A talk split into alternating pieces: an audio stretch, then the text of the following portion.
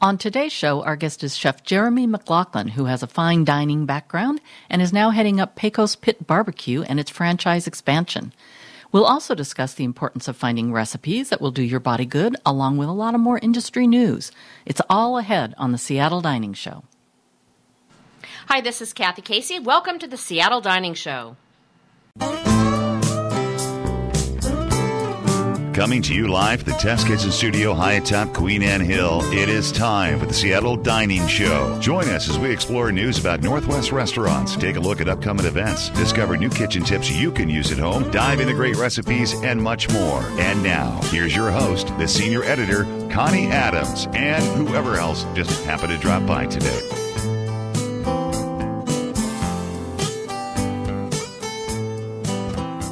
Welcome to the May 2020 Seattle Dining Show number 2005. I'm Connie Adams, senior editor, and I'm here with Tom Marin, publisher and owner of Seattle Dining. Hey, is it margarita time yet? Wow. Oh, hey, May is. Uh, I know. What are you going to do for? Uh, Wow, I didn't. think hopefully, you know, that. you get unlocked down by May fifth. Well, May 4th was the original date, so I'm sure that Inslee will take it right off so that the Yeah. 5th can be celebrated as appropriate. And uh, everything will be just like it was, right? Yeah. Wouldn't that be just as stupid as could be to open on, on May 5th and have Cinco de Mayo and everybody just gets out and gets really drunk and Well, every other table is is uh, taped up with caution tape, so everybody's six feet apart from each other. and, and all, then the server actually has a little pulley system, and they Yeah. deliver your drink to the table on a pulley. everything comes with a lid so it doesn't spill. Yeah. Yeah. Yeah. I can see it happening. I can see it happening. wow, we've missed a lot of stuff already, but now Cinco de Mayo's coming up. That's just life in the Corona era. Well, you know, it's uh, basically it was uh, St. Patrick's Day to Cinco de Mayo, right? Yeah. Yeah. Kind of. Yeah. Hmm. Good thing it didn't take uh, no uh, Thanksgiving and Christmas out. That would have been, Not yet. yeah, maybe this year. Might be in part two. You never know. Oh, lovely. Well, hey, along with everyone else, we've been talking about cooking at home more during this age of corona. And you've been talking specifically about people needing to vet where they get their recipes. Like, for instance, grandma's 80 year old recipe may not be the healthiest dish on the block, and the fact that she or her mother were feeding farmhands who needed calories and sugar for energy. We don't live that way anymore, so we don't need that kind of recipe. So you need to look for um, recipes that are a little closer to, to healthy for you and what you need. And also, if you're looking for gluten free recipes, consider that you shouldn't be adding too much salt and sugar just to get the flavor outcome. Yeah, exactly. There's got to be a, a different way. The other thing we wanted to talk about in terms of vetting where you get um, Well- recipe. Oh, go ahead. Well, uh, you know, I, I read the script here, and and, I, and it got me thinking. You know, um, there are ways to substitute sugar in a recipe. Yeah. You can do half the amount of sugar, or even a quarter of the amount of sugar, and use some stevia. Mm-hmm. And uh, you just have to watch how you portion that out because it's not a cup for a cup; it's like a tablespoon for a cup or whatever. But um, you know, you can do that with in terms of things with salt. You can substitute in potassium chloride, or you can do the light salt, which is like a 50-50 of salt and potassium chloride. Yeah. And you always want to have a little bit of, of the, what that original thing was, but then you're going to have it or whatever Yeah. with something that's your body needs just as much potassium chloride as it does salt, and you don't get enough typically. And also, both of us did this with our doctors, where we had blood tested, and you know, we have our sodium looked at, all the and the and the potassium, and since we started using potassium chloride, it's much e- more even.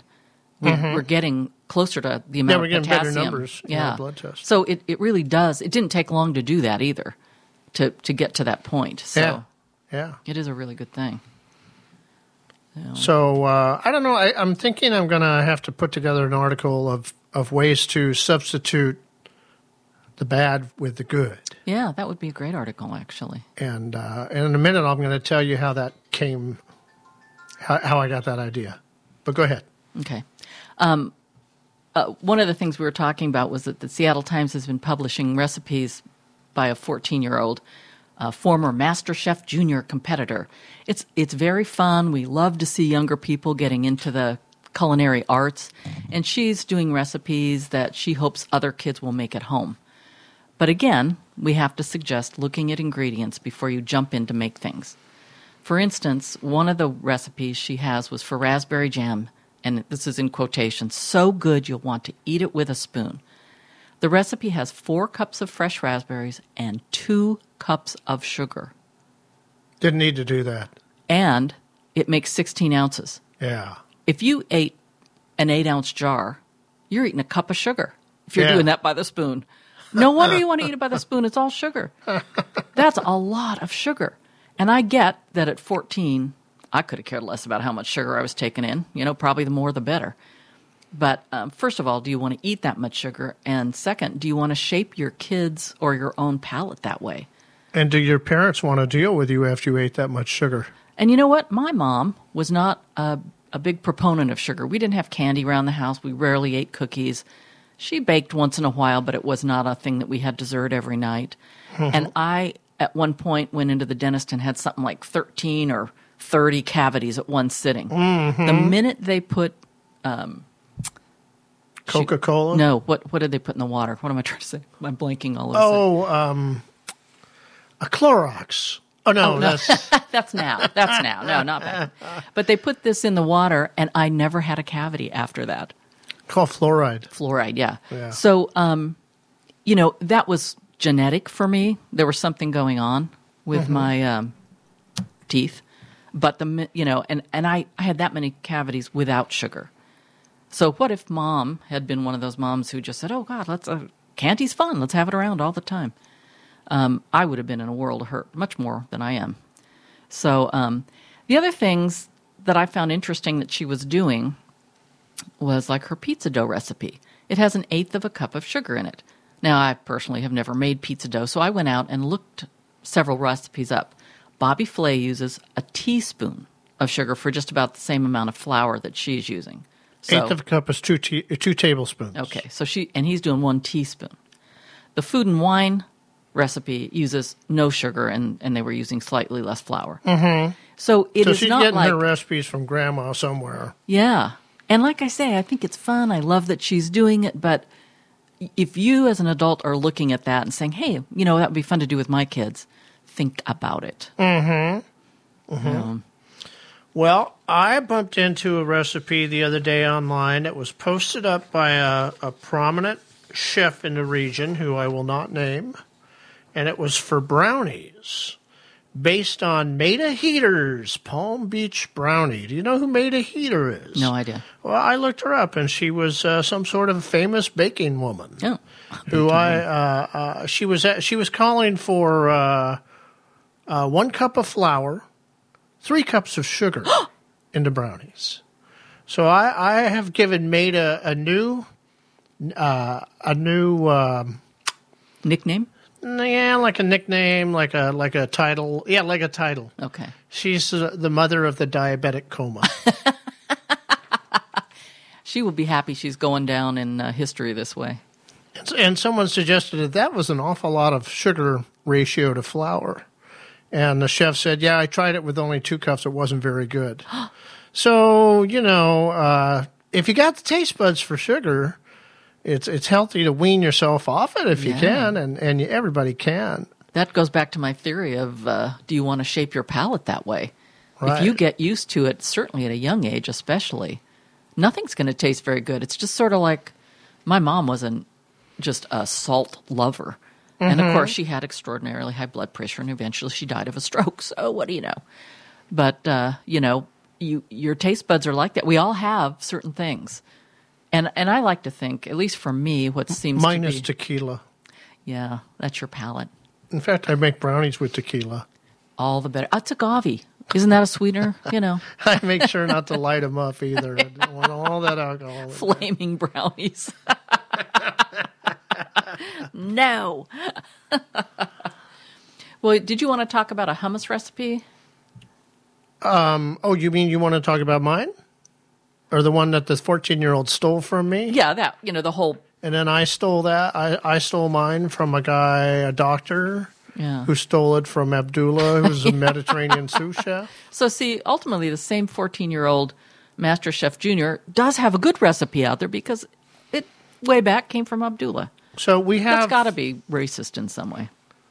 Oh, sure. Just use a name that, that's specific to a region, and you're being racist. Well, at least we're saying nice I'm not things sure about which Abdullah. race you're being racist towards, but It's a it's a a good racist comment because Abdullah has a great recipe. so. Uh, um, anyways, this recipe that I have is uh, in Seattle Dining currently, correct? And you can run it into May. Yeah, I can. I think it's still up there. Yeah. So, um, what I learned in putting this recipe together was that uh, if you go to the grocery store, most hummus isn't made with olive oil. It's made with soy oil or sunflower oil or safflower oil. All these, all these vegetable oils that are bad for you. And uh, I, I got to thinking, why why is that? Why wouldn't I just make it with olive oil? And then it, it, it became obvious to me when I started thinking about money. Um, you're looking at uh, 50 cents an ounce for olive oil, and you're looking at about a nickel to 10 cents an ounce for sunflower, safflower. And if you're making volumes of things, Some of them don't up. even know what they put in. They say on the ingredients list it says it says uh, safflower or sunflower oil, safflower and or Yeah. you know. So uh, And you know, that's another thing that we have to uh, train our minds on is that certainly we grew up in a time when that kind of stuff was very popular. And if you say vegetable oil, that sounds like something healthy. yeah, You know, safflower. comes from vegetables. That yeah, count as a vegetable serving that exactly, day? especially if you fry it. you know, and you have to stop and say, "Hold on," you know, look at the high smoke point and look Oh, at what's the, in it. the plaque that this is putting in your arteries, the arterial plaque that is Yeah. caused by these types of oils that we're talking about, Yeah. is why you want to. And you know, you can you can eat plenty, plenty, plenty of olive oil because it's it doesn't have that arterial plaque in it. As long as you're buying good quality. yeah, If you're just buying something that's cheap, it could be cut with That's the other canola thing. oil, Yeah. which is horrible for your body. yeah. So. Yeah. In fact, in, in an upcoming podcast here, fairly soon probably, we'll have um, the owner of A Bit of Taste, the Queen Anne Olive Oil Company. Mm-hmm. We'll have her on, and she's going to give us a little. When she decided to get into this business, she did some massive research, and she is a, you know, walking fountain of information about the quality of olive oils. So it'll be interesting to hear her takes on all this. Yeah. Yeah. And of course, just to sort of wrap up this whole thing about think about your recipes, we just we think it's great that no matter who you are or how old you are, that you're into cooking, that you're getting other people interested in where their food comes from, or if you know making it themselves. But you've got to look at the recipes and take them with a grain of salt and a lot fewer grains of sugar. Yeah. And maybe a little potassium chloride instead of, of a lot of grains of salt. Yeah, exactly. so. Do you want to talk about this last item? Yeah. You, you want to talk about what we've been eating and Yeah. making at home? We were talking about advertising, but um, we don't have to do that right now if you'd rather not. Oh, um, let's just go to the eating, drinking Okay. thing at home. All right. Um, I've made a couple things lately. One of them I didn't put on here, but it was I made uh, grass-fed ground beef and organic black bean burritos. Those were good. They were good. Yeah. and I made enough that we each could take a couple home and stick them in the freezer and have I still them. got them in mine. No, I've eaten both of mine. Yeah. And you made some enchilada sauce over the top of those. Yeah, I didn't. I bought a can of enchilada sauce. Oh, is that what you did? Yeah. Oh, okay. Yeah. Well, I haven't good. eaten it yet, so was it's good. going away now. Oh, it had quite a bite to it. I liked it. Um, one thing I made was a pasta puttanesca, which is one of my favorite things. Um, I had some uh, whole wheat linguine at home, and I had purchased some Amy's organic marinara for something else. And so instead of using whole tomatoes and crushing them with my hands and things like that, I just used the pre made marinara, adding some garlic, Kalamata olives, capers, and red pepper flakes. It was really good. Mm-hmm. I enjoyed that. And then the other night for I us, didn't have that, did I? No, I had that on my own. Okay. I've got some marinara sauce left. Guess you know where I stand now. Yeah, you'll have some later. I made a chopped salad for us. That was really good. That was really good, wasn't it? I, I went out, I kind of did what we like to do, which is go out and look at several recipes. And then um, I found one that I liked most, and it was using romaine, pepperoni, which I found some uncured grass fed pepperoni, red onion, artichoke hearts, black oil, cured olive, and chickpeas. Then I threw some carrots in and Parmesan cheese, and they called for like some probably safflower oil or something and some red vinegar. But I went with basil olive oil and organic or, an, or oregano balsamic. Mm-hmm. And I thought because that seems very European, uh, not European, but Mediterranean to me. And I just thought that whole combination. I was kind of thrown in the kitchen, thinking, "Oh, I got some tomatoes. Oh, I got some carrots." So I just threw everything in that I needed to use up. Well, I hope you write this up and put it in Seattle Dining. Oh, that's a good idea. And and when, when then once you do that, you can slip it off to the fourteen year old junior Yeah. master chef. Yeah, please copy this recipe.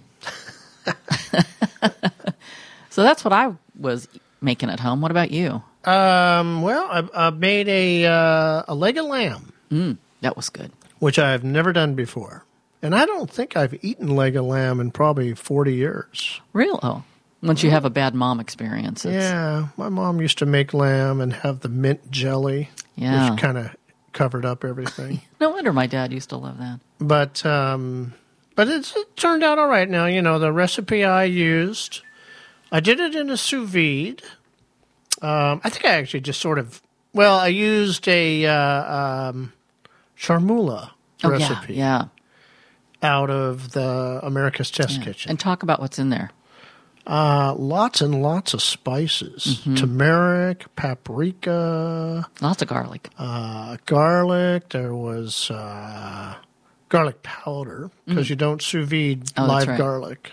Uh, there was uh, red chili pepper flakes. Um, I can't remember them all. Salt Yeah. and pepper, of course. yeah. And then and then you, you, you made the paste that you put onto the lamb. And then you, I vacuum packed the lamb and put that in the sous vide for 12 hours Wow. and had it at 1.30 the whole time. And they said it's it's like uh, it's kind of like having beef tenderloin. I didn't think it was exactly like having beef tenderloin. You know what? It wasn't, but I will say this that I had been jonesing for a steak and a baked potato, and I Mm-hmm. was going to do it the next night. And you know, I wasn't really in the mood for it. I felt like I'd had Yeah, my meat dinner. yeah. So it did, although I didn't think it tasted anything like it and the texture is not quite the same, I did sort of have that satisfaction, that Mm-hmm. feeling of satisfaction. So yeah, so you had the paste, and then you made a similar sauce that you used for dipping in while you were eating it, and that had olive oil. It also had turmeric and paprika and a lot of the things that were in the paste, but in a very liquefied form because of the olive oil. And also, um, I think maybe the the parsley or something. oh, that's right. It called for that- cilantro, and we used parsley because we didn't have any cilantro. and it had a bright green Mm-hmm. flavor and look, which to me, I was thinking because you were telling me, hey, that's kind of the same sauce that you put on it in the sous vide, and I was thinking, yeah, why would you want to dip into it? But it was a totally different thing. well, we didn't put the parsley in the paste. Yeah. So, So, uh, and that made a huge difference. Yeah. It felt like a springy, lovely, bright sauce Mm-hmm. that really, I think, uplifted. And for the most part, I did not think the lamb was gamey. But if I got a little bit of gaminess, that sauce took it right out. And then we had uh, half the leg of lamb left over. So vacuum packed it up and put it in the freezer, and we'll be bringing that around as a leftover some Yeah, night. and it'll be delicious. Uh, the other thing I made twice was the first time I really screwed it up. Uh, was monkey bread Oh yeah. Oh you, yeah. because everybody is baking, you know. So, so um, You just have to be in with the crowd. I suppose if everybody jumped off a cliff, you do that too. Yeah, my, my first attempt failed because I forgot to put the yeast in it. so the flour never rose. The the ir- irony of this, for those of you listening, is that he didn't have any yeast at home, and he called me to see if I had any. So he had to go to two stores, I think, to find yeast, and then he forgot to put it in. I went to seven stores Seven and all I could find was pizza crust yeast. And then you forgot to put it in after all that. So when that failed, then I thought I want to try this again. So I contacted a friend of mine who had been posting up pictures of her husband holding large bags of flour, and I thought, you know, if anybody has yeast right now, Aaron's going to have some. Yeah. And sure enough, Erin had some, and I went over and grabbed it off her front doorstep and uh, brought it home and had much better success on the second round. Yeah. Um, but what I need to do with this recipe is refine it into a healthier. I went ahead and did it by the book, Yeah. which is a 20 year old cookbook, which was based on healthy eating. Uh, in other words, they would substitute whole wheat flour for white flour. Yeah. But uh, I, I think I can get this down to an almond flour and an oat flour Yeah. combination. And and I don't think the yeast is going to be that necessary. Because what they do is they have you make the ball of dough and then they have you mash it down before you turn it into little tortillas to wrap the, the nuts and the dried fruit into. Yeah. So that's going to change. Uh, it called for honey in the mixture of the nuts and the dried fruit. Well, that just stuck to the bottom of the of the bowl that I blended them all up in. Yeah. So we're going to switch that to maple syrup. And uh, so there's going to be lots of little morphing going on on the third attempt here, and we'll see how that one goes. Yeah. Yeah.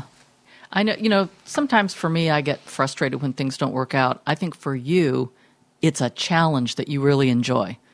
You know, that wasn't what I wanted, but I did like something about it. So let's see what we can do. It's it's something that you get some pleasure out of, you know, fixing. Yeah, well, Yeah. and I have That's fun good thing. dissecting recipes. You know, we did that thing that time out on the Olympic Peninsula where we dissected the uh, almond Oh yeah. carrot cake. Yeah. And That's I, I pretty become- much hit a home run on the first one with that one. That's become something that not only you and I look forward to, but other people say, "Are you going to bring that again?" yeah. It's like I can't bring anything new to that Fourth of July party because I want the same thing every year. You and I both. I made that salad, and you made that, and they're like, "No, that's got to come again." All right. All right. Um, the other thing we want to talk think about. we need to take a break. oh, okay. So let's do that, and then we'll come back and we'll get back into our discussion. here. All right. Support for Seattle Dining and the Seattle Dining Show is provided in part by Queen Anne Olive Oil. Explore their huge selection of flavor infused olive oils and balsamics. Mix and match to create some unique taste treats. Take a field trip soon to the top of Queen Anne and experience oils and vinegars in a whole new way. Find more information at queenanneoliveoil.com. Hi, this is Ethan Stoll, and you're listening to the Seattle Dining Show.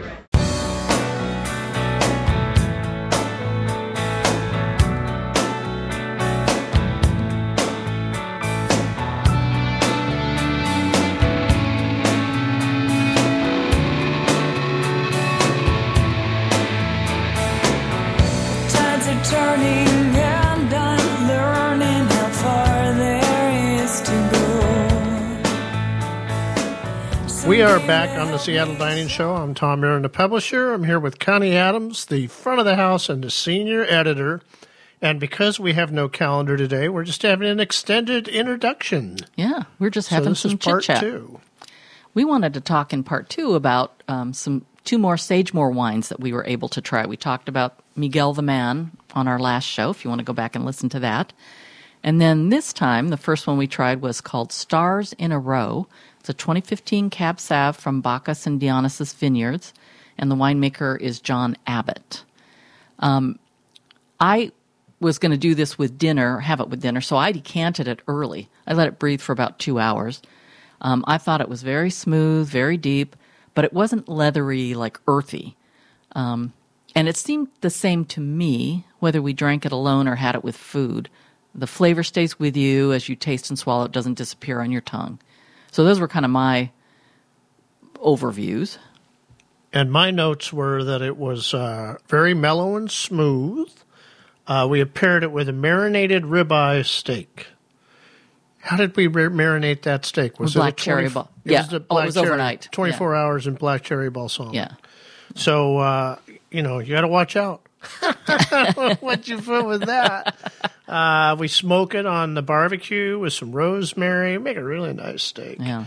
And uh, I thought it was better with food than on its own. I didn't think it was a real like a drinking wine. It was a better food wine. Yeah. Uh, the flavors were activated more on your palate when you had food.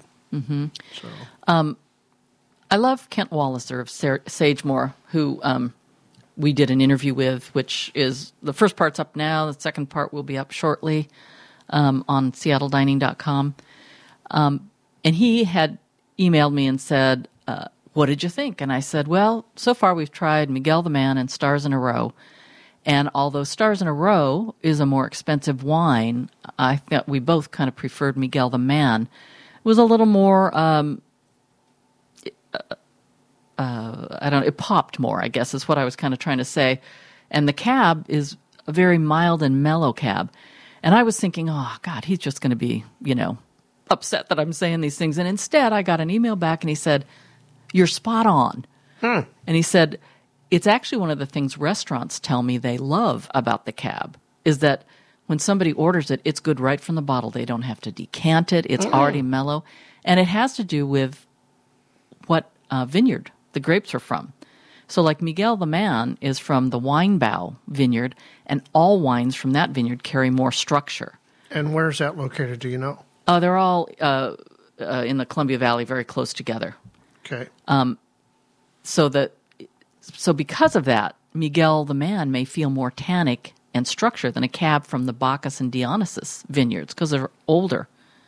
So um, I thought that was really interesting. So then we tried without rehearsal. excuse me. And it is uh, a Sauvignon Blanc Semillon blend, the first vintage of their white Bordeaux blend. Um, the vineyard manager is Lacey Lybeck, Lybeck, and the Walls winemaker Ali Mayfield. They're the two that are behind this wine, and the grapes are from the Bacchus vineyard. I thought, you know, going into it, a lot of Sauvignon Blancs are too grassy for me. Everybody started jumping in on that New Zealand technique, and I uh, am not crazy about it. And Semillons, a number of ones that I've tried, I haven't been crazy about. Blends work better for me here, and this one I really enjoyed. And it did. Uh, we had it again with dinner. We tried it without food and then with dinner. And as it kind of warmed up on the table in front of us, I thought the semi Semillon came out more, but I still liked it. So What do we have this with? Fish? I'm trying to remember. I don't recall. I don't recall. But it was either chicken or fish. Yeah. It could have been that caper chicken you made. Oh, it might have been, yeah. Yeah. I, I liked it. Um, it's a little bit sweet, had a lot of honey in it, and uh, it went well with the food. Mm-hmm. So, um, one of the things I did today was uh, put a link up on Facebook to the Sagemoor article. Because, you know, right now everybody's trying different kinds of wines. You Yeah. know, all kinds of deals going on everywhere. Yeah. And uh, the young man over there at Kiona, Yeah. he is uh, encouraging residents to don't buy wine from him right now. Go buy them from the little guys. They need the business. What a lovely thing to do. Yeah. So um, this is, you know, the thing about Sagemoor is you're actually buying wine from essentially a new winery, Yeah. but an old vineyard. Right. So you're getting some. You're, you're probably getting some of the best new wines that are on the market because these guys have been growing these vines forever. Yeah. And because it's new, you could help them out by trying their wine and buying it because they're just trying to start this up and say, are we going to continue it? Yeah. You know, so yeah, back them. Um, Kent had told me, and I had forgotten um, before we had it, that we should chill the wine to about 50 degrees and then try it over time, which we kind of did, and observe it as it warms in the glass. He says that it really opens up, which is probably why I enjoyed it, even though I was getting more Semillon as we went along. Um, but we really didn't pay enough attention to that. So, you know, I'm thinking that means we probably just have to try it again. You know, no Send more the research. case our way, please. All right. So, Well, I know with uh, especially with whites, uh, temperature.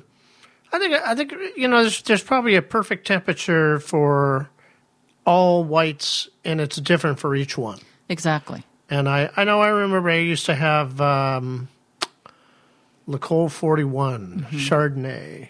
No, it was Barnard Griffin Chardonnay. It wasn't very good when it was really cold, and it wasn't very good when it was warm. But if you got it right in there around 40, 50 maybe, it was really good. Yeah. So I think, you know, again, it differs wine by wine, but also person by person. That's another thing That's that I think we forget. You know, everyone's palates are different. So while I may really like in a blend one of the grapes particularly, and maybe that comes out as it warms and I like it better, you like it less. We don't usually have that problem. But well, now I'm going to make a million bucks. yeah, You know how I'm going to do it? you're going to have a wine refrigerator that each each Nope. bottle holder is Uh-uh. on its own. It's a little box on the table about 10 inches by 10 inches, Mm-hmm. and it has four slots in it. Ah. And you drop your stemless wine glass in there, and each slot you can dial in the temperature at a Why different. why are you saying this in public before you've trademarked this? I own it. Yeah, I it's don't- ours. It's this is uh, 2020, early 2020, and it's ours. I'm going to go to the Hughes Corporation and have them fund it. Yeah, Because Howard Hughes always liked to have his soup at just a particular temperature, and if they'd had the box like this, Oh. Yeah. they could have had his soup right for him all the time, not have to keep running back and heating it up again. and you know what you need to do is your box should be a little bit larger so that you could on each of the four things crunch it in together or pull it out open so a bowl of soup would fit or you put it Hey, closer together and the glass fits Yeah, so it's almost like um, you know a fondue sort of thing yeah. i like it Except I never get the fondue to stabilize either. yeah there's gotta be we'll next show we'll have that one figured out All right. Um, you want to take a little break? yeah we'll Okay, come back and then and- we'll come back, and we do have news bites, even though we don't have restaurants doing full bore business. We got news bites. We'll be right back. Support for Seattle Dining and the Seattle Dining Show is provided in part by B&E Meats and Seafood, your neighborhood butcher with four locations to serve you in Des Moines, Burien, Newcastle, and the top of Queen Anne Hill. Unique products, great meats, the freshest seafood, and a knowledgeable, friendly staff make shopping at B&E Meats and Seafood the best choice. Hi, I'm Erica. I live in Phinney Ridge in Seattle, and one of my favorite restaurants is Poquitos. Hello, this is Takumi from Jungle City in Basel. You're listening to Seattle Dining Show.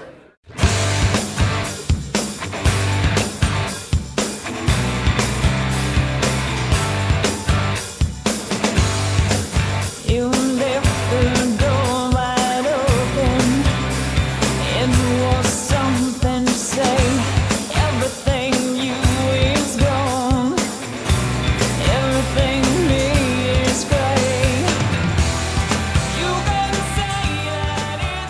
We are back with our News Bites discussion on the Seattle Dining Show. You are here with Tom Marin, publisher of Seattle Dining, and Connie Adams, senior editor. One of the things I want to say as we get into News Bites is that I've put together a few things that are going on, what some restaurants are doing. Everybody's doing as much as they can. So these are just a little blurb. Don't think that these are the only people either doing takeout or doing good things. Everybody's contributing. This is just a tiny little look at what's going on in Seattle and surroundings. Um, you can certainly keep up with our news bites as they happen by reading the news bites column at seattledining.com. So the first one is one that you told me about. It's New Sprouts. It's a healthy grocery, organic food and supplement store, and it is going in at 13010 13010 Aurora Avenue North in the old Albertson space. This is going to be their fourth grocery location in Washington.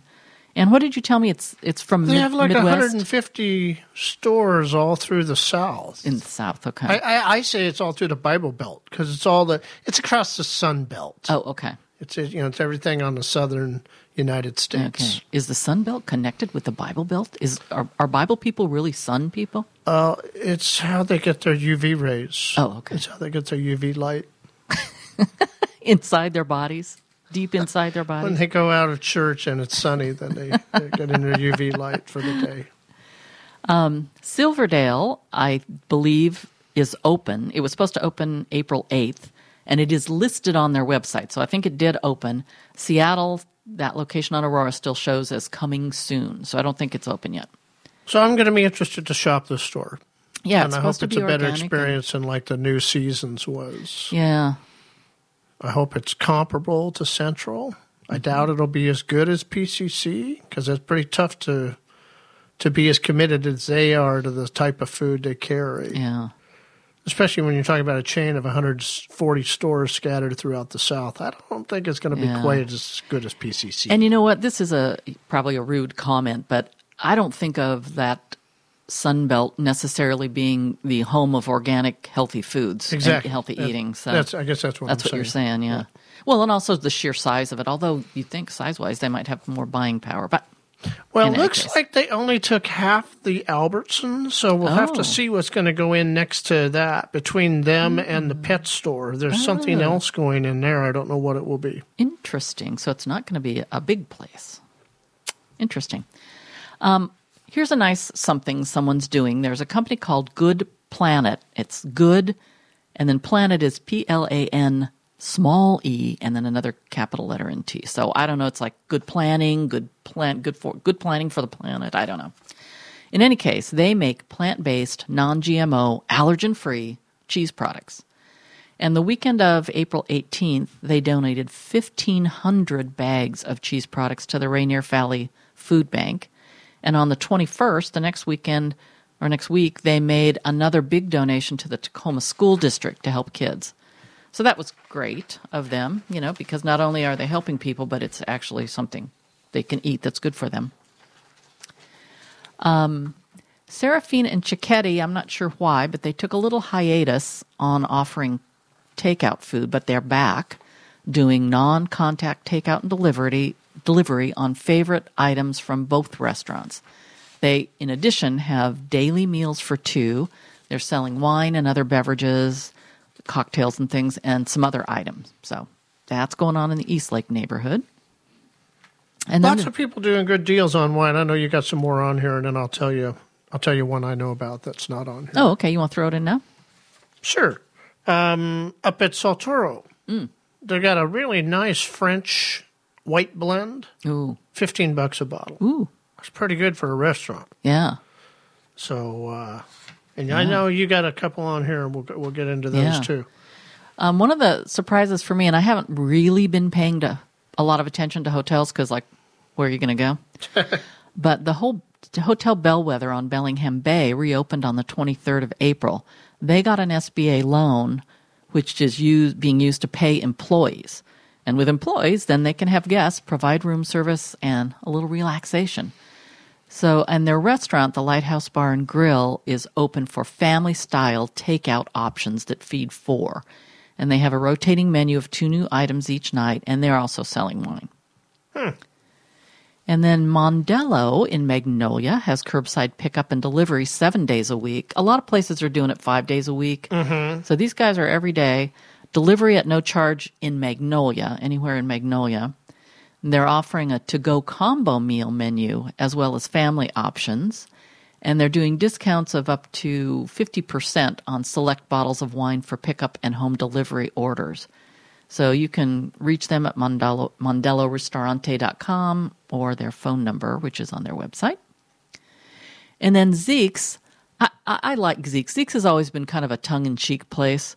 And they, their uh, emails have been very funny about, you know, just how they phrase things and how they're looking at the world right now. Tongue in cheek because you have to keep licking the vegetables out of the sides of your cheeks. Yeah, and that great Get- get cheese in and that the marinara sauce. All, yeah. Well, they've been offering amazing beer deals, and they're not only helping themselves, but they're helping breweries. And now they've got um, three wines for $18 each. It's a Murray Cabernet from Hightower, L'Ecole Rosé, and Kiona Chardonnay. Um, I looked up these three, and uh, the Murray Cabernet and the Le Cole Rosé are screaming deals at 18 bucks. The Kiona Chardonnay, unless I think they must offer more than one Chardonnay because this was not a screaming deal.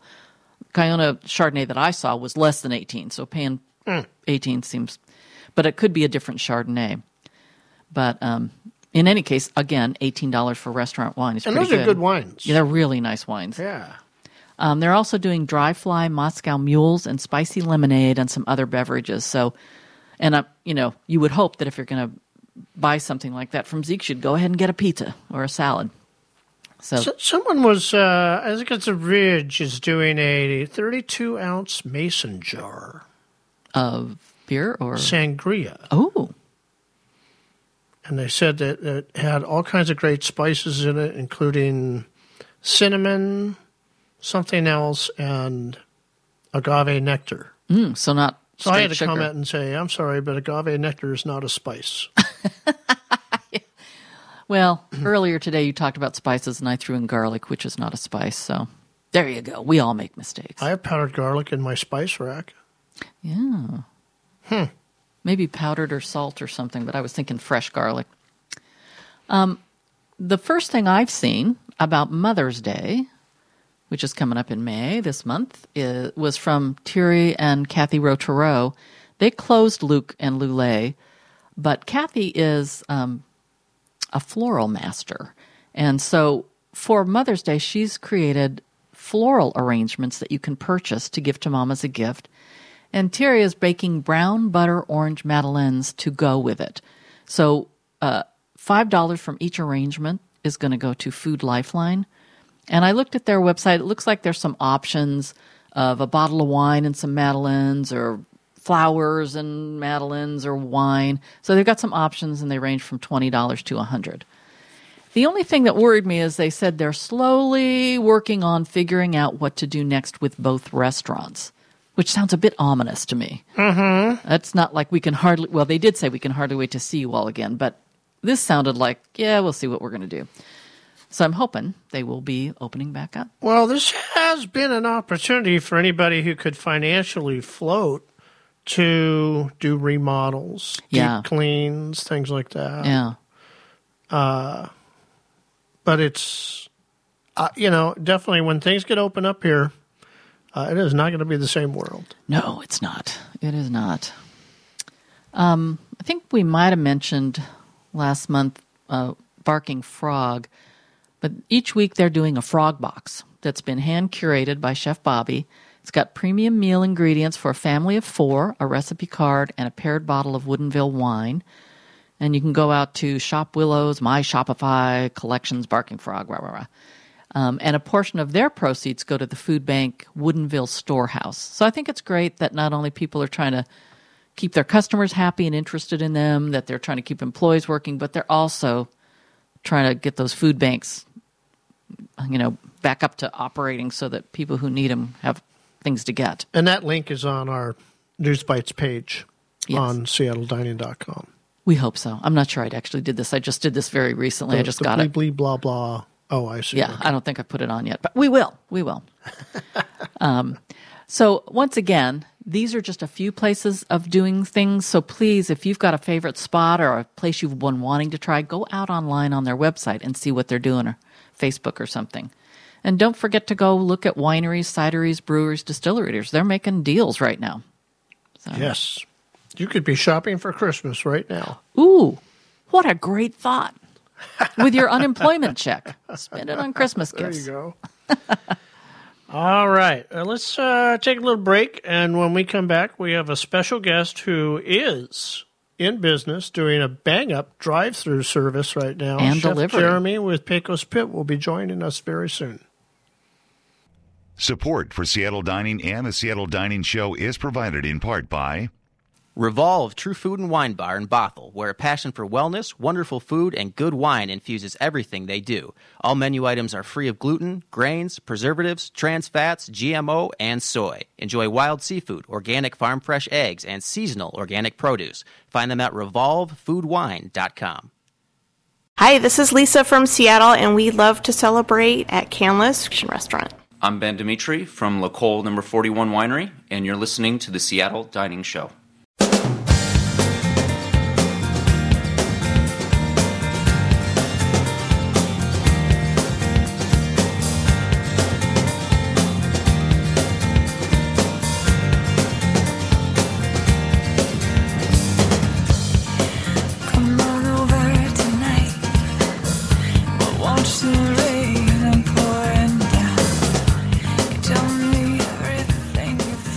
Are back on the Seattle Dining Show. I'm Tom Marin, the publisher. I'm here with the front of the house, Connie Adams, and we have a special guest in the studio right now. Who do we have here? We have Jeremy McLachlan, and we have known Jeremy for, I don't want to say, uh, it's a minimum of 19 years. It's more than that now. Yeah. That's yeah. a little scary. 15, 15, 20? No, it's 30? it- Cooking with Class is 19 this year. Oh, yeah. So, and I knew you before then. So Yeah. It's it's over 20. Good God. Almost as long as he's worked at Salty's. Yeah, well, that's my first question for you. Were you at my graduation from culinary school? I was at your booth. That's right. That's At your birth. You didn't remember the gift I got? It was really great. I don't think I've opened it yet. Oh, okay.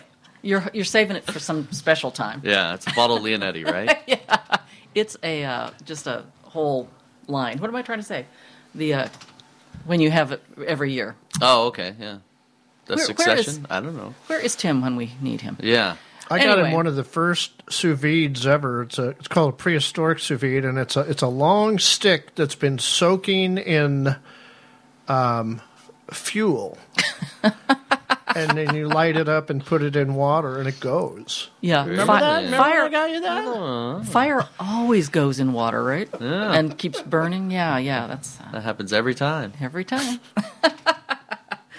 so Jeremy is here, and obviously we know him from Salty's on Alki, and but Salty Seafoods Grill in general, and now you have moved on to building the Pecos Pit Barbecue franchise system from the ground up. Yes. So I kind of wanted to go over your background for people so they know where you came from, because your whole Salty thing is interesting.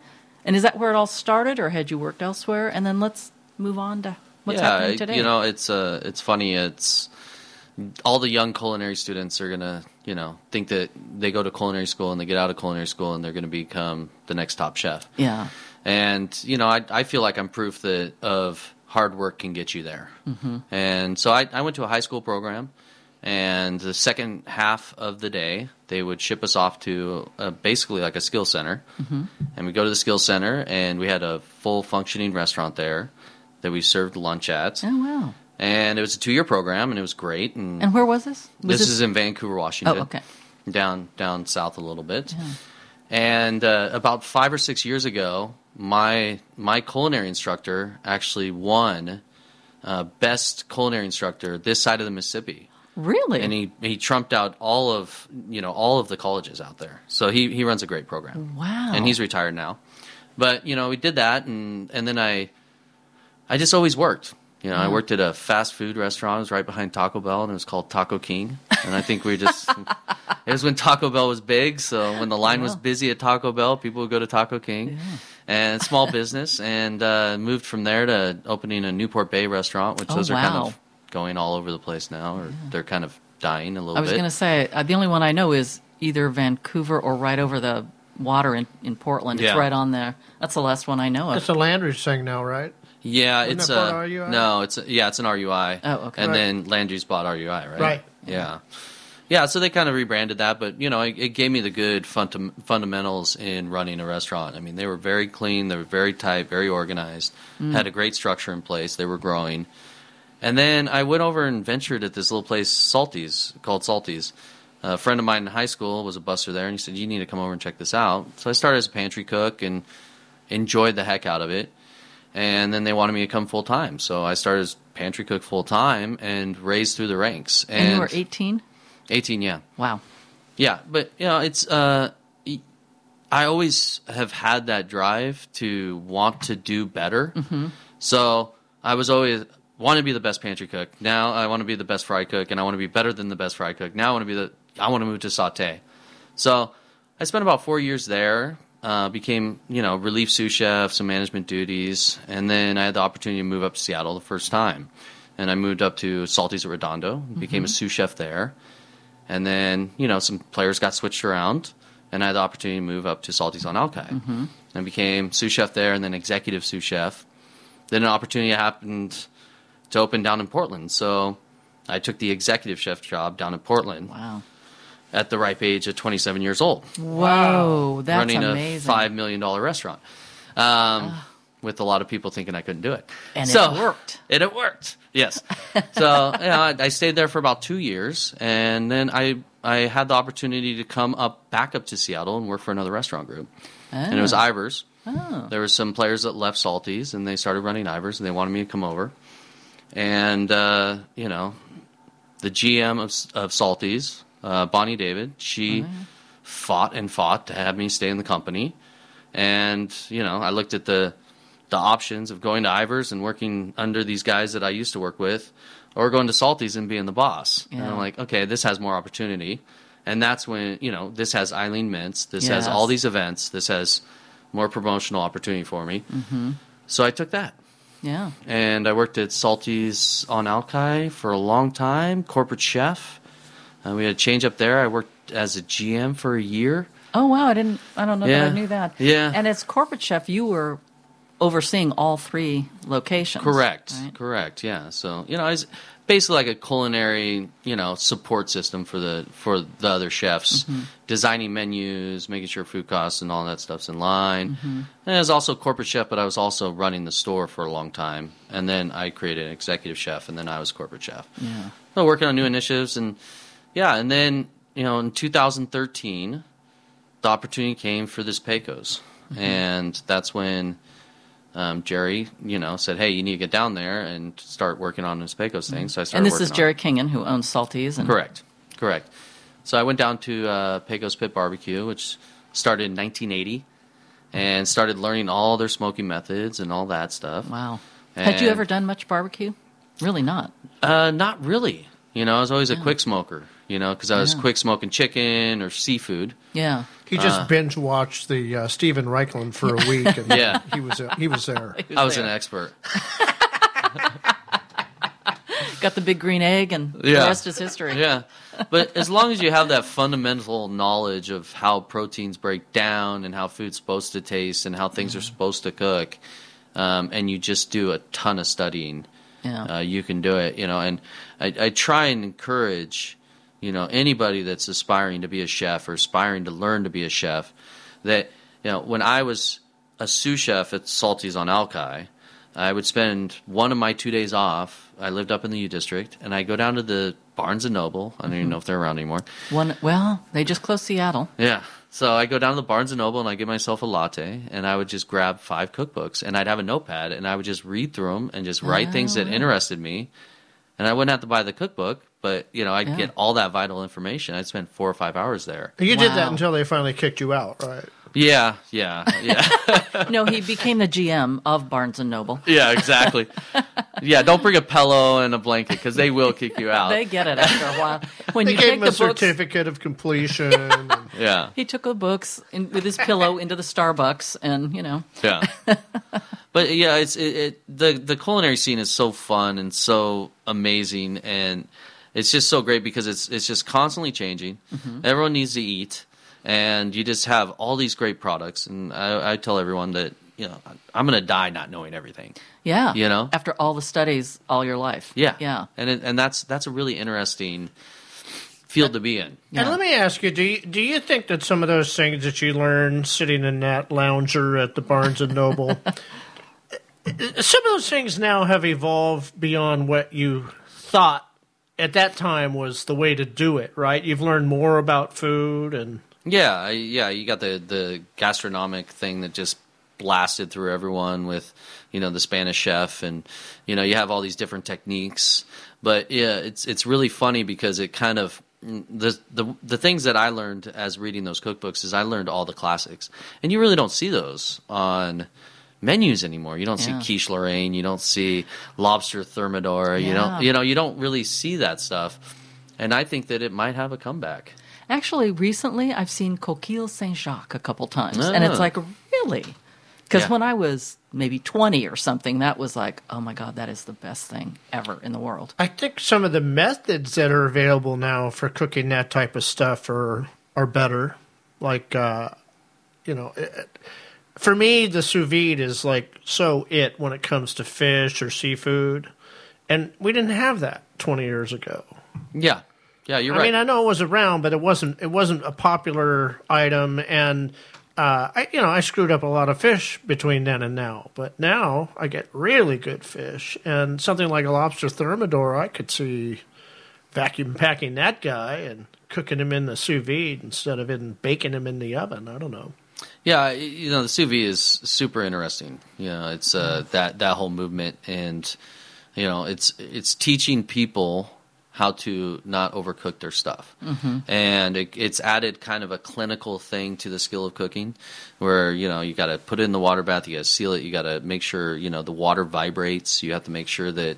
Uh, you keep it at this certain temperature for this long, Mhm. and uh, and then you pull it out and then you sear it or whatever, and you go from there. Mhm. And it, it's really amazing. I mean, I think one of the best sous vide dishes I've ever had was at Miller's Guild, Mm.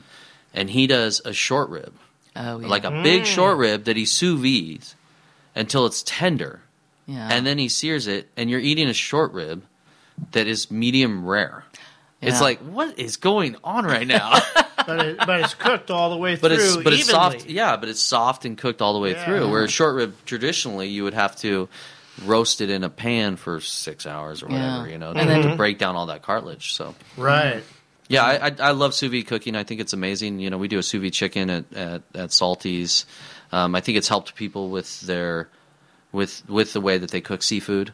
You know, and, and, and you're right. You know, a lot of people. The, the number one problem with people is that they overcook their fish. Mhm. You know, Mhm. they just they just do, and and you got to look at quality of ingredients also. You Yeah. know, you got to buy the best stuff. I, I tell people, you know, when I had my radio show back in the day, I tell them, I just say, this is what you do. If you're planning a dinner, you go to Safeway and you buy everything you need except the like nice veggies and the nice meats. Protein. Yeah. And then you go to Met Market or Whole Foods and get that. Yeah. You know, if you do the opposite, you're going to buy everything at Met Market and you're going to walk out with a $600 bill. Yeah. You know. so- Yeah, yeah. And and uh, have you played around with doing any barbecue in the sous vide? Not yet, no. I mean, it, it- the thing with barbecue, the hardest thing with barbecue is that you do not want to. It's very critical to create that infusion of smoke at the beginning raw state of the product. Mm-hmm. So, like a brisket, if you smoke a brisket, you're going to want to infuse that smoke into that brisket over the over the first five or six hours. Mhm. After that, there's no smoke that's really going to penetrate the inside of that brisket. And it's like if you seared something, you're not going to, you, you know, Keep penetrate searing. that. Yeah. Yeah. So I have the answer. what is it? You brine the the. Let's say you're going to do ribs. You brine the ribs for 12 hours minimum in a mixture of apple juice, water, and so people are going to bite their tongue when they hear me say this. Liquid, Liquid smoke. Yep. Yeah, and that puts the smoke into the meat right then. And then you can go ahead and rub it and then vacuum pack it and sous vide it. Have you tried this? Yes. Are you trying to sell It's me a recipe? delicious.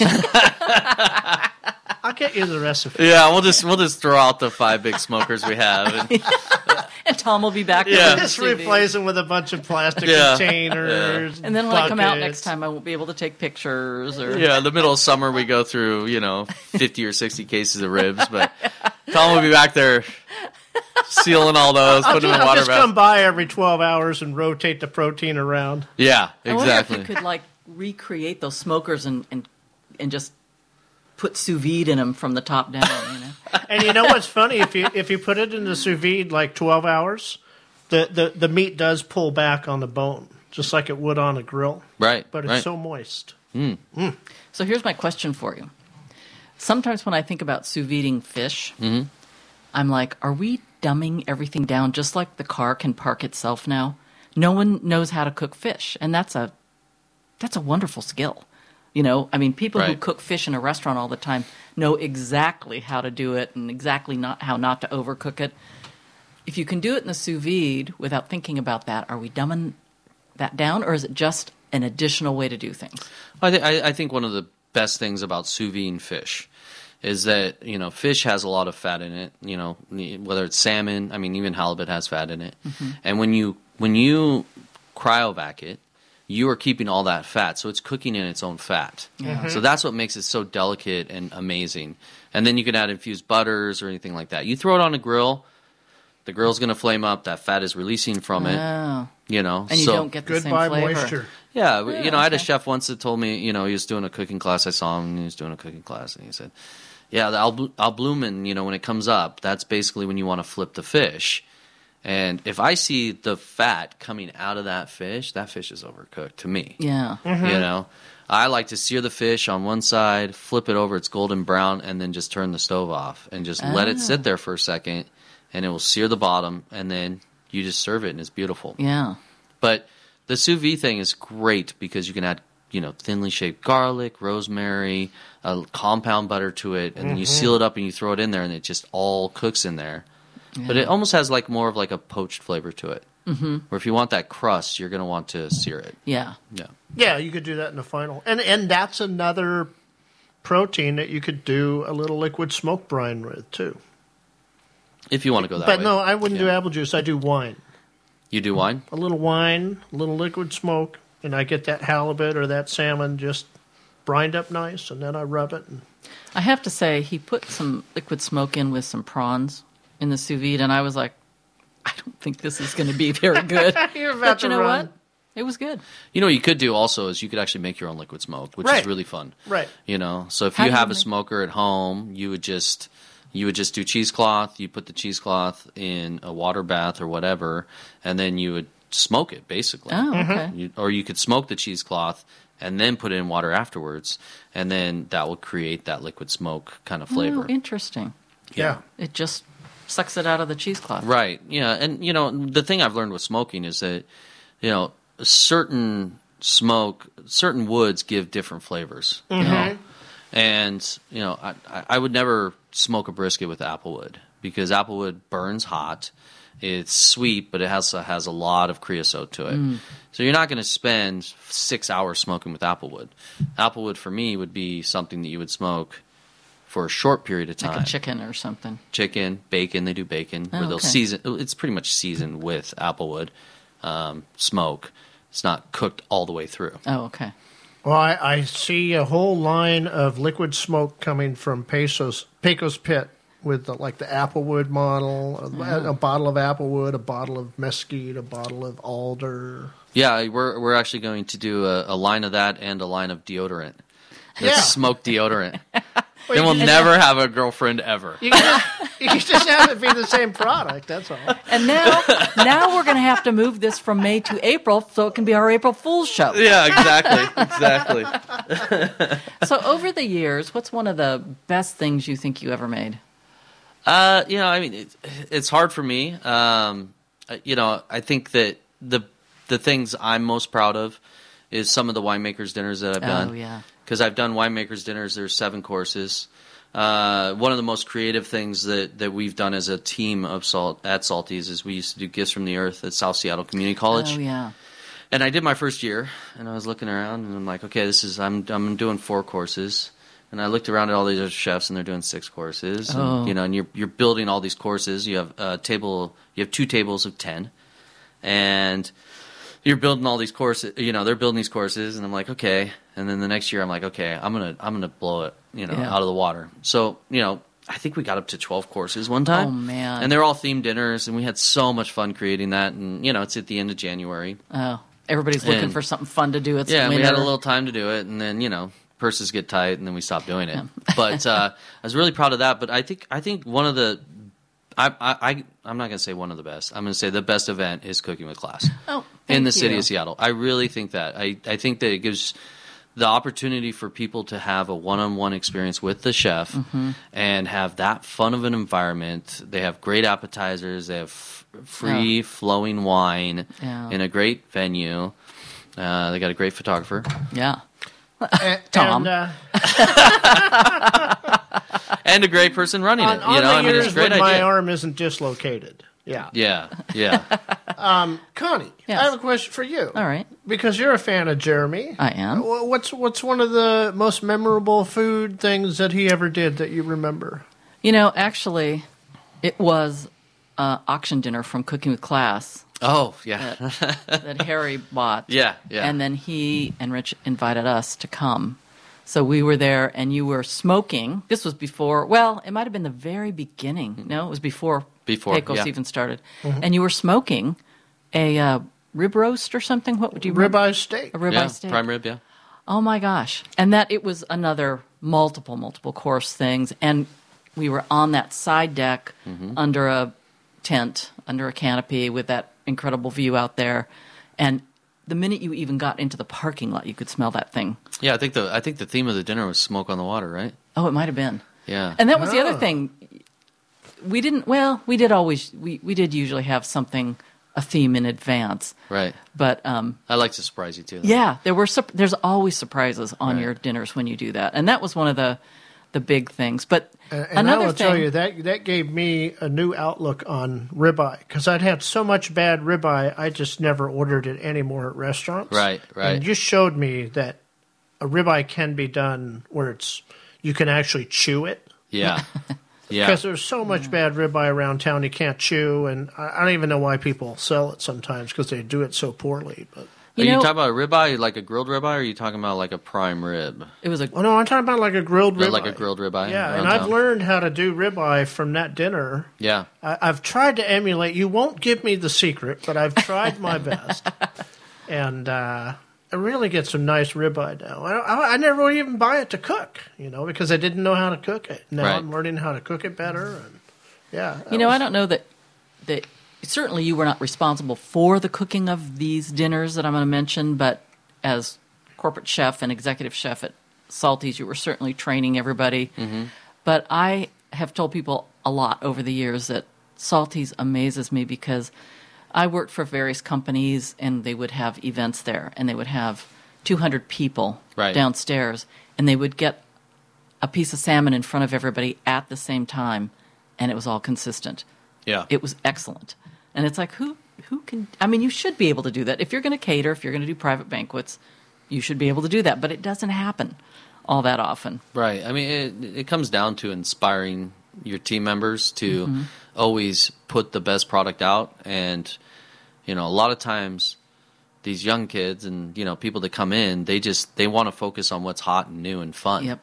And, you know, I, I remember at one point we had this guy that was making a special and he wanted to do this, I think it was sous vide something, this and that. His name was Tom. Yeah. and and I looked at it and I said, okay, that's great, but your mashed potatoes aren't up to 10, you know, and they Yeah. don't taste right. So get the fundamentals down first before you Yeah. learn how to walk before you start ri- riding a motorcycle. Yeah. You know? Exactly. Let's do this. We're having so much fun. Let's take a little break, and then we'll come back and we'll we'll keep chatting it up. That sounds great.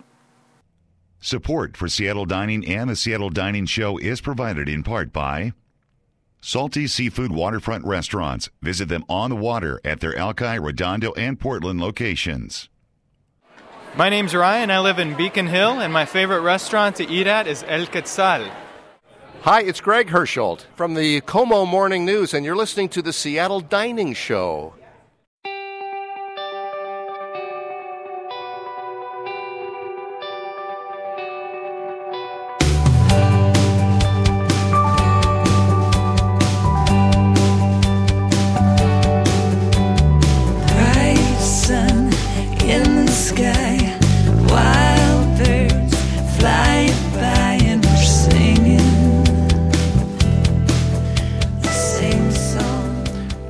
Are back on the Seattle Dining Show. We're back with Chef Jeremy of Pecos Pit and Salty's fame.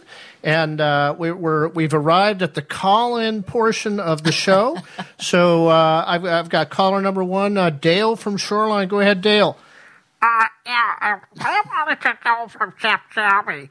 Okay. Is, uh, what, when you going to open up more Pecos pits? No one can understand you, Dale. Uh, let me rephrase the question. I love Pecos, but I want something near my home, which is in the north end of Seattle. What's Ah, happening? Yeah. Uh, we're working on two two stores right now uh, that uh, we're going to expand to, Mhm. uh, and we're going to be opening those uh, probably in the very late spring Of 2020. of 2020. And our goal is to open three stores this year. Oh, Uh, we are we are um, looking at another store, and then we have one in Federal Way, and then one and the one in Federal Way is uh, is down there. Uh, it's not 320th, but it's 378th. It's the next exit. Oh, okay. Right there by the Super Walmart. Okay. Uh, and we'll be opening that, and it's got a drive-through, and it's a beautiful building. Uh, And we when built will it that from be the open? ground up. Uh, we're hoping we're hoping July. Oh, okay. Will be the day that we'll we'll get that thing up and running, and then we have a property here in North Seattle, uh, 143rd in Aurora. It's an old Taco Time that we Oh, will yeah. switch that over, and that will be opening late summer, early fall. Okay. So yeah, we And that's also a, as Taco Time would have it, a drive-through. drive through also. Yes, I, you know it's, it's it's really interesting the model of barbecue drive through. You know you don't really see it anywhere. Yeah. And you know the brand of Pecos was always built on, you know, just sloppy sandwiches and you're eating outside Mhm. and you know just that fun, you know, experience. And what we've done over the past six years is we've really worked at you know expanding our offerings and kind of you know giving it a little bit more of a culinary theme, but still keeping that that modest Mhm. you know approach. So we're not putting kohlrabi coleslaw or pickled duck tongues on the menu. you know, we're not going like a way above. We want to still have that fast casual, but Yeah. the the guiding focus is fresh, you know, smoked every day kind of thing. Mm-hmm. You know, bring it in, it's fresh, it's beautifully done, it's quality product every single day. Yeah. And one of the things you mentioned to me once was that you can look like a hero because you just go through that drive through about an hour before your guests arrive, take it home, throw it on the grill, and don't overcook it. Right, and, uh, right. And it's like, look what I've done for you guys. Right, right. yeah, sometimes you know, sometimes uh, with a brisket it takes you 16 hours to smoke, so you can call ahead and pick up a hot brisket from us, and yeah. Can you, you tell know, just put a smoker. 14 hour smoke on it so I can do the last two at home? Yeah, exactly. Oh, God. This is like the red phone you call in on when you want that. Yeah, yeah, that's hilarious. Uh, But it's it's it's really interesting. You know, we've talked a little bit about you know that switch, you know, or Yeah. that kind of movement, and I've always you know people will say you've worked for the same person for 22 years, and I, yeah, I understand that. But my the you know Gerry Kingen is a very innovative and very always out grasping for more. He's not a you know he's he's a guy that's always Doesn't rest on his laurels. Always want to learn. Always want to learn. Always want to learn. You know, because you know, a lot of people are either being remembered or being forgotten. Yeah. You know, and so I've moved around through all these restaurants so many times, and you know, and then when I was corporate chef, I was I was pushing so hard to make it better and and, and, and seeing what's going on. And then this switch over to Pecos is such a huge learning opportunity for Oh, me yeah. to figure out how we can franchise this thing across the country, and how you can do a fast casual concept. And it's, it, it's different. Oh, yeah. You know, I mean, a lot of times I miss the creative aspect of going into Salty's and saying, you know what, guys, I'm gonna I'm gonna do the special tonight. What do you have in your walk-in? Because that's a f- that's that was one of the most amazing things about Salty's. Is you have lunch and dinner service. You walk in, you go, okay, what do we have in the walk-in? Okay. We have a little bit of too much fennel. Okay, we're gonna take that. And it's not old. It's just like Yeah. okay, we have we have a good amount of fennel. We have this. We have that. Oh, we got this dry good that you know was on a special that we got one can left. Let's run a special or you know on the Yeah. fresh sheet or last menu item. Let's put all this together. Now, how are we going to cook it? And then you build a special out of that, and then you offer that special every night. It's it's really amazing, really I think fun. that would be so fun for, for a chef who's creative. You know, it's like that's a challenge instead of going in and doing same thing every night. I recall one night at Salty's when we were doing cooking with class, and we had a chef bail out about three in the Oh. afternoon, and you just. It, it was like there wasn't even any like fire drill or anything. It was like we're gonna take care of it, and next thing I know, all this food's coming out, and it, and it happened at that table the way that no like one it had ever been would planned expect for. Actually, that's one of the things I've always admired about you because you're always calm. I'm like, oh my god, some Right. it's five o'clock. He's We're just starting at six, and uh, we don't have anyone at this table. We called them and they forgot, and you're like, that's all right, we got it. Yeah. I mean, you're and, and I'm always like, what? And you're like, we got it. Don't worry about it. And it and it always happens. Yeah, yeah. Until I uh, we have a punching bag at Salty's. So Oh. Dang, Connie! I was going to say, does it have my face on it? if my face is painted on it, I'm going to be a Yeah, little we need to worried. have a video camera in the kitchen when they go through the double doors, and then the yelling starts. you know, I, I, I mean, I, I think everyone has their strengths and weaknesses, and you know, I, I have my, I have a ton of weaknesses, and you know, I think my strength can be viewed as a weakness sometimes. But when I hear information, it takes me a little time to process it. Mhm. So every time I hear something, I go, "Hmm, okay," and then Oh, so you don't react right off the I bat. don't. I I, Yeah. I want to gather information first. I want to get to the bottom of it. Yeah. You know, and sometimes you know I mean I can make on the fly decisions, but you know a lot of times it's like okay, well let me figure out actually what's going on. Yeah. Because if you trust the source right away, you could you freak out. You you could be going the wrong direction. Right. And it makes you look foolish. and that know? person may have been overreacting to something that isn't that bad or Correct. actually isn't right what they were saying. Yeah, yeah, and and you know, there's nothing worse than you know trying to get something for the guest, and you walk up to the line, and the chef's screaming at you. Oh, you know? yeah. Oh, yeah. Or throwing a plate at you. Yeah. so, Yeah. yeah. No, no, no, no. We got it. Don't worry. We got it. You know, and then oh, okay, and then they can focus on making sure the guest is happy. Yeah. And you know that's Well- what I learned at a young age.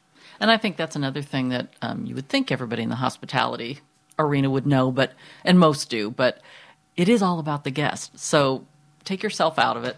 You know, Right. take your ego out of it. Take whatever out and just say, what do we need to do to make the guest happy? And I think that's what happens with cooking with class. Is you're like, okay, we've got eight people three times, so there's 24 people wandering around with nothing to do at some point in the evening. How are we going to fix that? You know?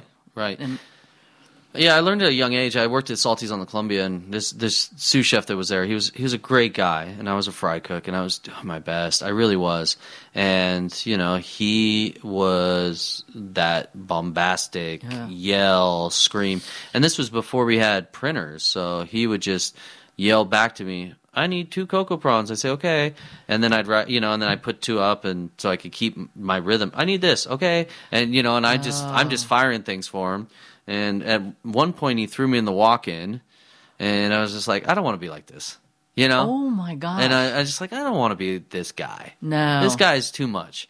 And you know, it's it's really funny as you go through life and your career, you almost learn more of what you don't want to be than what you want to be. Yeah, You know, and and I think that's a, a, a really guiding light for people. You know, Mhm. sometimes is that they just want to focus on the negative, and it's like, no, let's focus on the positive. yeah, You know, yeah. let's figure this out. It can be figured out. and everybody's happier Right. around you you know when it's handled that way Yeah, and, and and most of the time I say, yeah, I got this.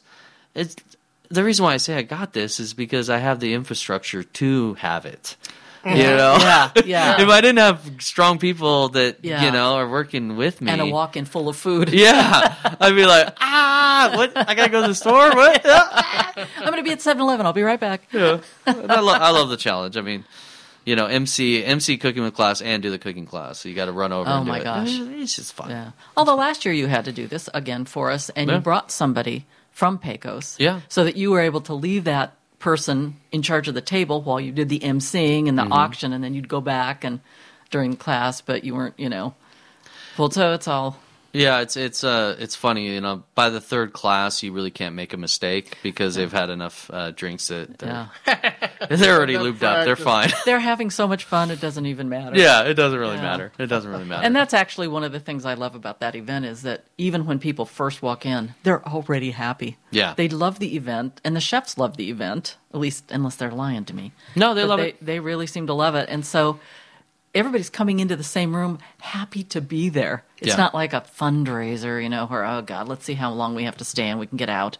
You know, people yeah, want to be it's there. interactive. You know, I mean, as a chef, the, the the best thing about the event is that you get to hang out with other chefs. Yeah. You get a you you get this one on one time with you know what is it twenty four people. Yeah, yeah, total. Twenty four people total. You you bring as much product as you need for that event, Mhm. and that's it. Yeah. you know, a lot of these events, Taste of Washington, which is canceled, Yeah. uh, this uh, which uh, are just happened. Um, you know, you bring, you're trying to like guesstimate how much you have, and you have that like window of like ten seconds where you can do an impression. But when you have 55 other restaurants, how can you get that impression out? Yeah. And that was the hardest thing for me doing all these events is I I wanted to give a lasting impression with my taste. So I try all these crazy things. Yeah. And it was just like "Ugh, okay, let's try two dishes next year. You know? Yeah. Because you just want to have that lasting impression, but they're so fogged over that they just don't they just there's just too much going on. Yeah. I used to tell that to when I was doing PR, I would tell that to my clients. It's like, you need to get your name out there. Taste Washington is going to put you in front of a whole bunch of people, and that's great. I wouldn't do it more than two years in a row Right. because there's just too often where people will take the food from you, turn, and somebody says to them, Where'd you get that? And they go, I don't remember. I have no idea. You're like two feet from the table you got it at. You know, there's just so much, and it's fun as a Yep. person to go to that. it's great. Right. But um, as a restaurant, you got to really figure out the benefit you're getting from it and how to use it to Yeah. your benefit. Right. Because there are re- ways that it's good for you, but um, it's tough to do. Yeah, it's tough. I mean, it, it turned into a big event, and I was there for the you know catastrophic one that they did, Oh. which was the one where they had too few of restaurants and too many wineries. Oh my god! And you know, we were doing a prawn cocktail, and uh, and the old chef from Ray's, uh, what was his name? Charles Ramseyer. Charles Oh, yeah. Great guy. He's over there shucking oysters, and at one point we were doing these, you know, beautiful prawn cocktails that were individually served, and I just Mm. finally I just dumped it on the table because people were just, you know, they were they were drunk. Yeah, they had too much alcohol and they didn't have enough food. You Yeah. know, which is you know, which they learned from, which was Yeah. great. But Yeah. uh, it was it was ah, just get it on the table. Yeah, Well, you know, I don't know. Not everybody knows the whole history of it, but Penny Rawson, you remember her? She Penny, did yeah. cooking with class for years with us, um, and she was a caterer herself, and she worked with David Lake um, out at Columbia, um, and she would just say, you know, she was in this. She helped start that, and it was not a public event; it was an industry event. yeah. And then Jamie Peacock took it over when they decided, hey, let's let's do a public thing. But when Penny was doing it, it was a paired event. You had, and in the first few years um, that they took it public, it was like that. You had a restaurant with a winery on each side, Gotcha. and the wineries paired with that dish. Yeah, So that- you were changed. really, and and in fact, that's one That's of my really cool. it's really cool. It's one of my favorite memories, actually, about Tom Douglas and Syrah, because I went to get in line to get his lamb, and the line was really long. So I went over and got the wine first, and I took the sip of Syrah, and it was like it tastes like dirt. You can tell how many years this was ago for me, because I love it now. But Yeah. Syrah, it just tasted like the earth. So then I went back. I was holding it, not wanting to drink it. I went back, got in line, got the lamb, took a bite of the lamb, took a sip of the wine. It was like, oh my god, both of them were so good together. Mm-hmm. And it was now like, it's all alphabetical. yeah, it's alphabetical, C, D. Yeah. and they're not they're not meant to pair. I mean, the wineries aren't set, you know, supposed to pair with if they happen to be next to a a food vendor. They're not supposed to pair. Yeah, Yeah. may or But may I not happen. If they went back to that, I think it's more memorable. Right. You know, like that's a memory. Good God, that was when it was down on Pier 70 or something. Mm. Yeah. It was it was before I was really into this business, which has been kind of a long time. Yeah. It was when I was trying to break in to writing and stuff. So, and I still remember that so clearly. So, you know, if they could go back to that kind of thing, might not be as huge of an event, but I think it's more memorable. Yeah, I, I, I think that they just it used to be one day only too, right? Yeah. Yeah. And now it's, you know, Thursday through Saturday Right. because of all the they do all these wine dinners, which is great, you know, throughout the week, and they do all these seminars, which are great. But most of the people want to go and eat and drink. Right. So it's Yeah. those two days that are really Yeah, I, I you just got to try your hardest to just make the best dish, so people try it and they go, "Oh my gosh, that was so good." Yeah. and you know, I think it's great that there's so many options, especially for people that buy two day passes. Yeah. you know, because they can do half one day and half the other day. but- Exactly. But, uh, it's it's really funny at these all these events. You just wait for that moment. You're like, okay, when's that moment? And then you hear the glass crash, and then everyone cheers. Yeah, it's the first time. now we can all relax. Well, maybe with the schedule change this year, you guys will do a taste of salty's to kind of fill in. There you go. There you go. A whole downstairs on a Saturday afternoon, and Yeah, yeah. There you go. We could like fit, the- the we fit eighteen hundred houses. people in there. yeah, oh yeah. Easy. So, uh, Chef, I have a question. Um, although you're not cooking in the kitchen at Salty's every day, um, what have you been playing with at home, food wise? Uh, you know, I, I've been playing with home cooked meals with my family, doing a lot of Italian cooking.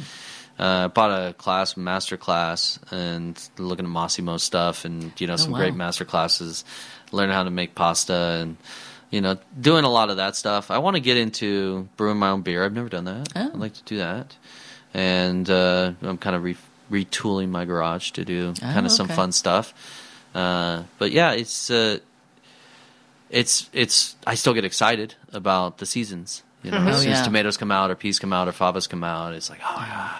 You know, uh, I just don't have the priceless ones at my fingertips as much as I used to. Yeah, yeah. I'm not eating caviar every night, you know.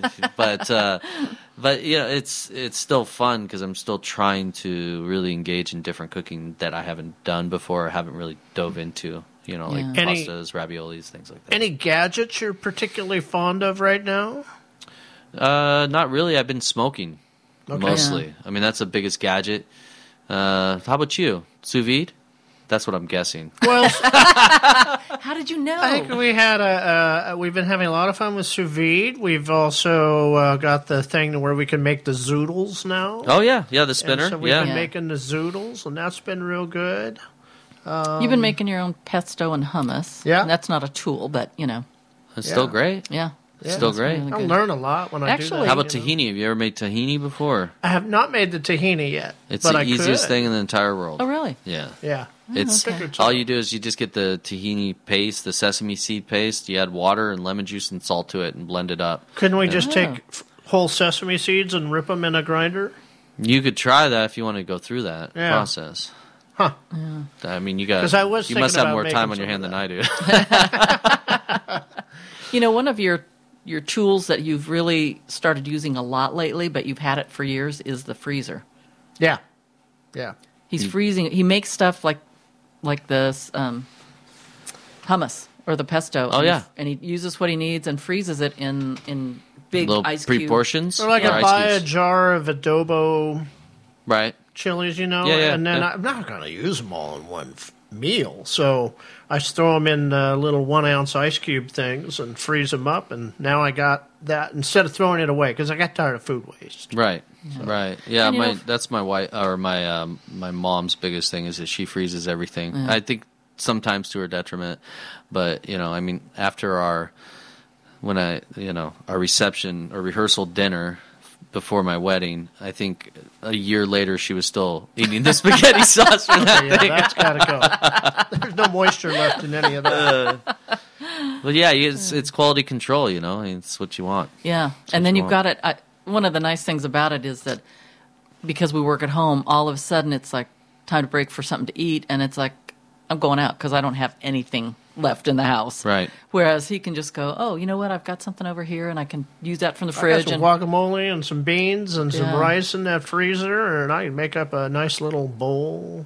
Yeah, it, it all depends on what freezes well. You know, I mean, Yeah. that's the biggest thing is Yeah. that you don't Yeah. want to freeze. Some things you don't want to freeze, but other things freeze really well. If they have a lot of fat in them, like an avocado, it's going to freeze great. Yeah.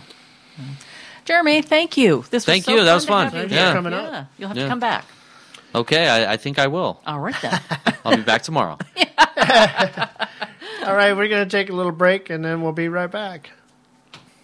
Support for Seattle Dining and the Seattle Dining Show is provided in part by Esquin Wine and Spirits. Drop by and check out one of the widest inventories of wines from around the world, as well as local and international spirits, all procured by their expert staff. Is your wine collection ready for a new home? Esquin offers monthly wine store storage lockers in a temperature controlled environment. Visit their website at madwine.com today. Hi, I'm Josh from Capitol Hill. I can't make up my mind what my favorite place is yet.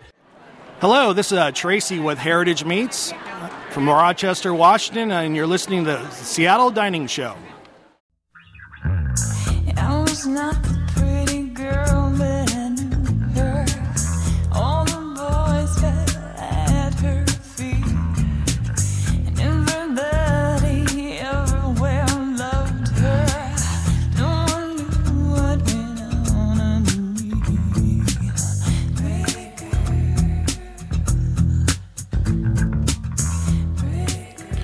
We're back on the Seattle Dining Show. I want to thank Chef Jeremy for dropping by and doing the interview with us. We actually did it way back in early March. Yeah, before we couldn't sit together. Yeah, before we had to be six miles apart.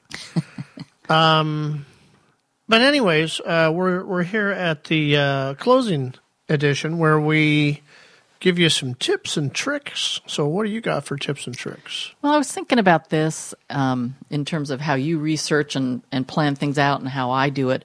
And when you're cooking more at home, I think you have to give yourself permission to make some mistakes because it's fun to try something new. And I was thinking that you have a very good palate about what flavors go together. And I think that comes with trial and error, Mhm. you know. And this is a great time to just know that you're going to make some errors. You know, you don't want to ruin an expensive piece of fish or meat uh, with money being tight right now, but you could experience experiment with sauces, herbs, spices, etc., to get a better idea of what goes well with each other, what you like on your tongue, and uh, how you might make a recipe of your own. Or you know, you're looking at somebody and thinking, yeah, I wouldn't put cumin in there. I would put, you know, and get a good idea. And then if something does go bad, you've got some time to redo it. You got Well, some time on your hands. You could you could do this a little bit visually first online by doing some research. So you know we we learned that uh, cumin and cinnamon go really nice in Mexican rice. Mm-hmm. But the only way we found that out was we bumped into it one day in a recipe. So if you're thinking about making a recipe, go and look up 10 recipes Yeah. online and see what the variations are that people are doing and look look for ones by by reputable people. You know, like um, um, Kenji. Kenji Alt Lopez is uh, he got some great ideas, you know, and he's done all that time in the kitchen research. Half the time, Yeah. he's done it all for you. Yeah, yeah. So, so see what he's doing. You know, like don't look at. I, I, I hate to say this, don't look at what Martha Stewart's doing because she's cooking like your grandma did eighty years ago. Yeah. You're not going to get much new insight out of her. But some of these younger chefs that are that are really spending time trying different things, they're going to inspire you. That's what you're looking for, some inspiration. The other thing too I would mention is that uh, a couple of times I've gone out, and I, I will refrain from mentioning names, but I've gone out to somebody who has like a cooking school, and Mhm. and they periodically will throw a a recipe out there to get you interested in thinking, boy, they've got some good stuff. I'll make. I'd like to go to that class. Well, I've tried some of those recipes, and I've never had them work out. Mhm. And I think that it's because when you're trying to run a school, you don't want to give away your product. So, you know, you make it, maybe they leave something out or they don't quite tell you the whole story. And then you're thinking, maybe I better take that class and figure out what I'm doing wrong. You know, I don't know. Hmm. Or maybe I did it wrong myself. I don't know. But I would worry a little bit about cooking school recipes. Yeah, good point. Good point. And and look for the new stuff. You know, don't look look Yeah. for the the Sunset Cookbook or the Betty Crocker Cookbook. Forget all that stuff. That's all old school stuff, and it's it's- honestly it's not very good. Yeah.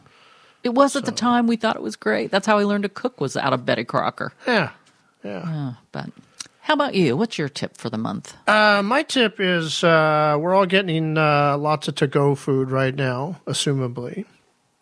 In fact, you know, my kitchen just looked at me today and it said, When are you going on vacation? I need a break. and I looked at the kitchen. I said, Gee, I didn't know you could talk.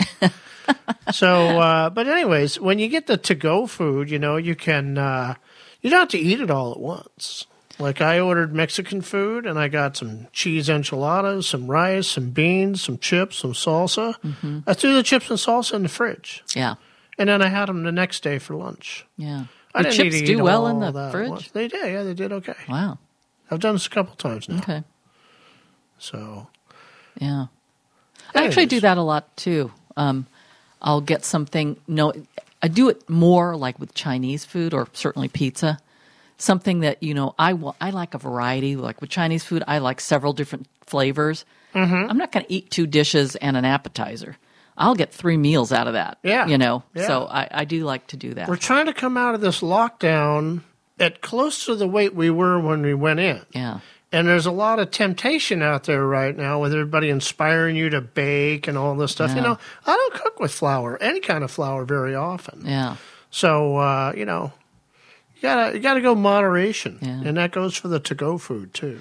Yeah, you know, that kind of, I think about this when I have breakfast at your place because you really like to make sure you get the things you need, and that includes fruit and maybe some protein Mhm. and something else. So then when we add monkey bread to it, then we've got some bread with the nuts inside.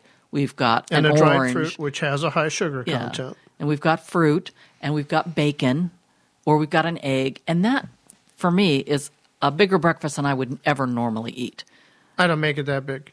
Like today, I, I, I ate the last of the monkey bread, and I just had it with bacon and um, and an egg. Yeah. One see, egg. for me, that's still kind of a big breakfast. I don't normally eat, except on weekends, I will eat like that. But so I'm just saying that to agree with you that you're trying to come out of it close to the weight you went in. Mhm. And so if you do that, what we're doing, what I think we both do, is maybe I have no lunch or I have a really pared down lunch, you Mhm. know. So I'm not just eating three big meals. If you had a big dinner, feel free to skip breakfast the next day. Yeah. You know, make it work for you. Yeah. Yeah. All right. All right. It is time to wrap up our May show. Thank you for joining us. If you're not already a subscriber to our online magazine, it's free to do so. Just visit seattledining.com and click on subscribe free. All right. We want you to dine safe. We want you to dine well, and we want you to order to go often. We'll see you next month on the Seattle Dining Show. See ya.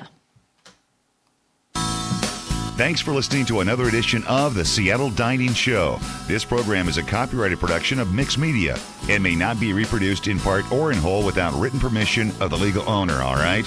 However, feel free to share the link with all your friends on Facebook. Studio equipment for this broadcast was purchased locally at American Music of Fremont Icon. The views and opinions expressed on this show are exclusive to the host and guests and do not reflect those of former employees of Bill the Butcher, the Surrogate Hostess, the Beeliner Diner, Louis Chinese Cuisine, the Doghouse, the Five Mile House, Charlie's, the Twin Teepees, Ocean Air, Benjamin's, the Madison Park Cafe, or any other lost Seattle icon. Subscribe free to our monthly magazine online at seattledining.com and join us next time for another edition of the Seattle Dining Show.